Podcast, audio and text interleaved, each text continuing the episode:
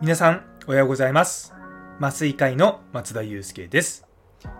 麻酔の力で未来を作るため日々様々な情報を発信しております。この放送は毎朝6時ちょっと変わった麻酔会が日本の医療を元気にするため普段考えていることをシェアする番組となっております。本日は働くイコール苦しいという間違いということをテーマにお話したいと思います。よかったら最後までお付き合いください。というところで、いや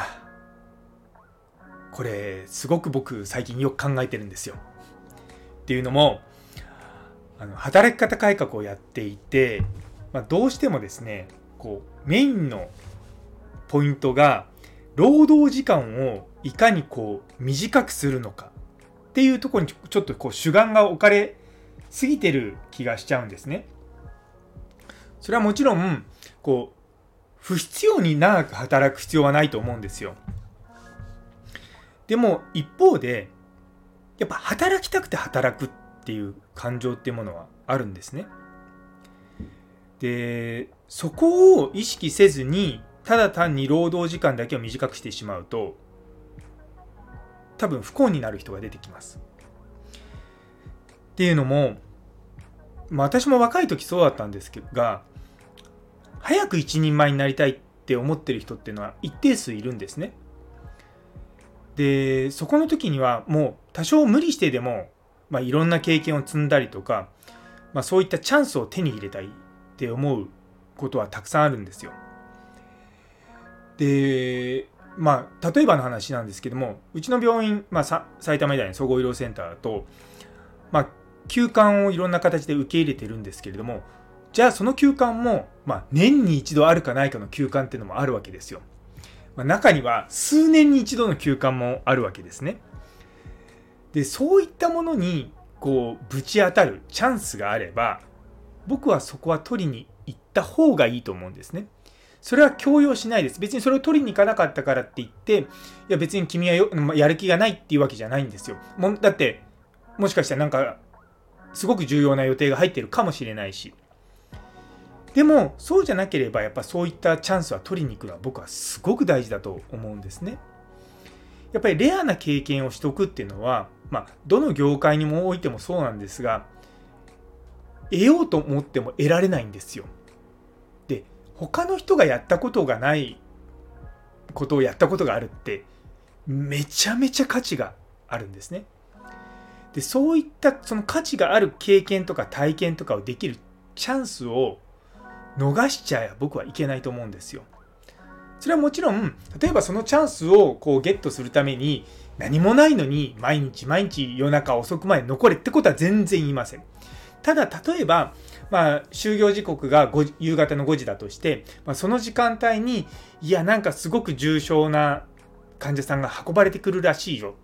で、その人が、まあ、6時半ぐらいに着くかもしれないって言われた時に、いや、この経験もしかしたらもう二度とないかもしれないって思うことっていうのは実は大事なんですね。で、やっぱり僕がこう当直をしてる時に、いや、これ別に僕の、僕は全然何回か経験してるからいいんだけれども、若いうちに勉強にしに来てるフェローの先生にはぜひ経験してもらいたいなっていうような場面っていうのが、まあ、たまにあるんですね。で、そういう時に、その、まあ、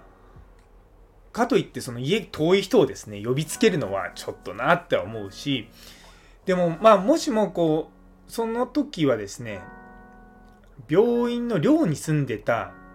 あの研修生がいたんですね。なんでその人に連絡して今からこういう人が来るけど見るって聞いたらあ見ますって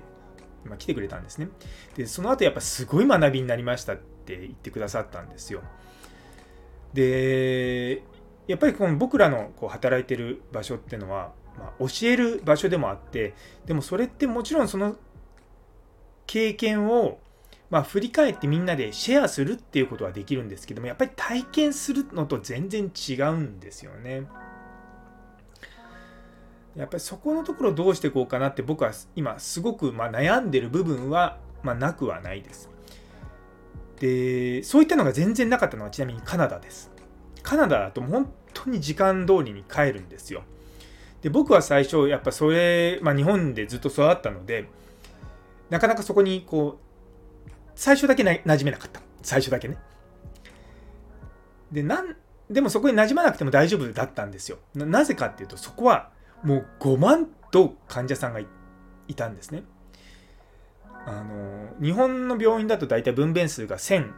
あると多いって言われるところなんですね。で日本で一番たくさん分娩してるのが熊本県にある福田病院っていうところでそこで年間3000人が出産されてます。ちなみに2番目はうちの病院のすぐ横にあるあの愛和病院っていうところで確か出産数が2500ぐらいかな。で、ちなみに3番目ぐらいが敬愛病院って言ってですね、埼玉県の別の病院があって、そこも確か2000数百とかあるんですよ。で、まあ、うちの病院は1000なんですけれども、私がいたそのカナダの病院は、なんと7000分娩だったんですね。でちなみに7000分娩って聞くと、えーって思うかもしれないんですが、世界ではもっとたくさんある分娩数があるところあります。もう本当1万とか。中国とかすごいですよ。もう数が。あの僕らの業界だと100人の患者さんを例えば帝王切開とかで集めるっていうとなかなか大変なんですけれどもあの中国から論文とかですねなんとそういった100人の妊婦さんを研究で集めるのに2ヶ月しかかかってないんですよ。たった2ヶ月で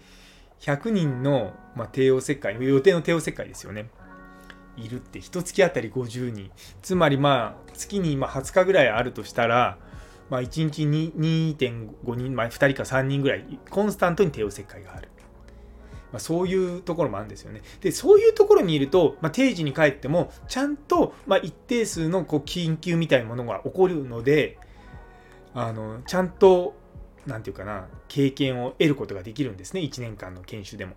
でも、どうしても、まあ、その7分の1の、ま、規模であるうちの施設で研修するとなると、やっぱりそこまでできないんですよ。でやっぱそうなってきた時にやっぱそこまをやってでも取りに行きたい人っていうのはいるんですね。っていうのは研修期間が1年間しかないと。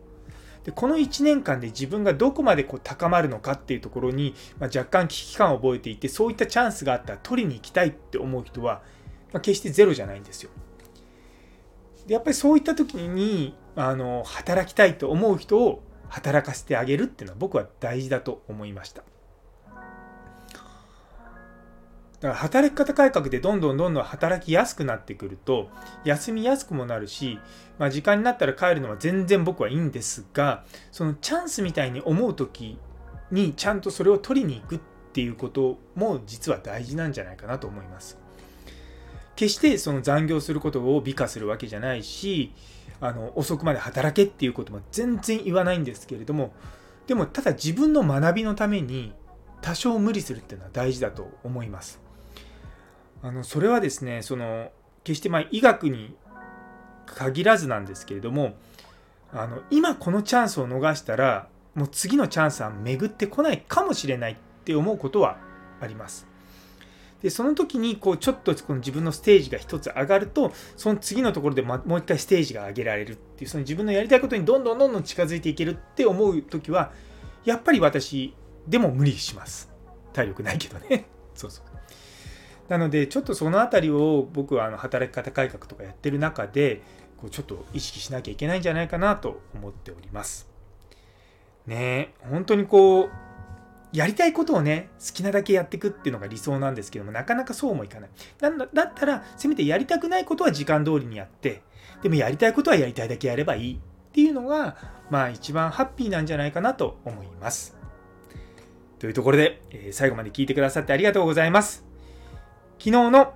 転んで怪我をするのは足だけという放送にいいねをくださった佐藤先生、ゆいつむさん、姉ソニ先生、さやもさん、みほいみ先生、岡プラスさん、中村先生、ミルクさん、モニさん、さらにコメントくださったノエルさん、もみじさん、どうもありがとうございます。引き続きどうぞよろしくお願いいたします。さらにですね、今日は2人フォロワー増えました。西安とカテーテル四郎さん。2人ともリアルにお会いして、私のスタイフをフォローしていただきました。どうもありがとうございます。引き続きどうぞよろしくお願いいたします。それでは今日という一日が皆様にとって素敵な一日になりますように。それではまた明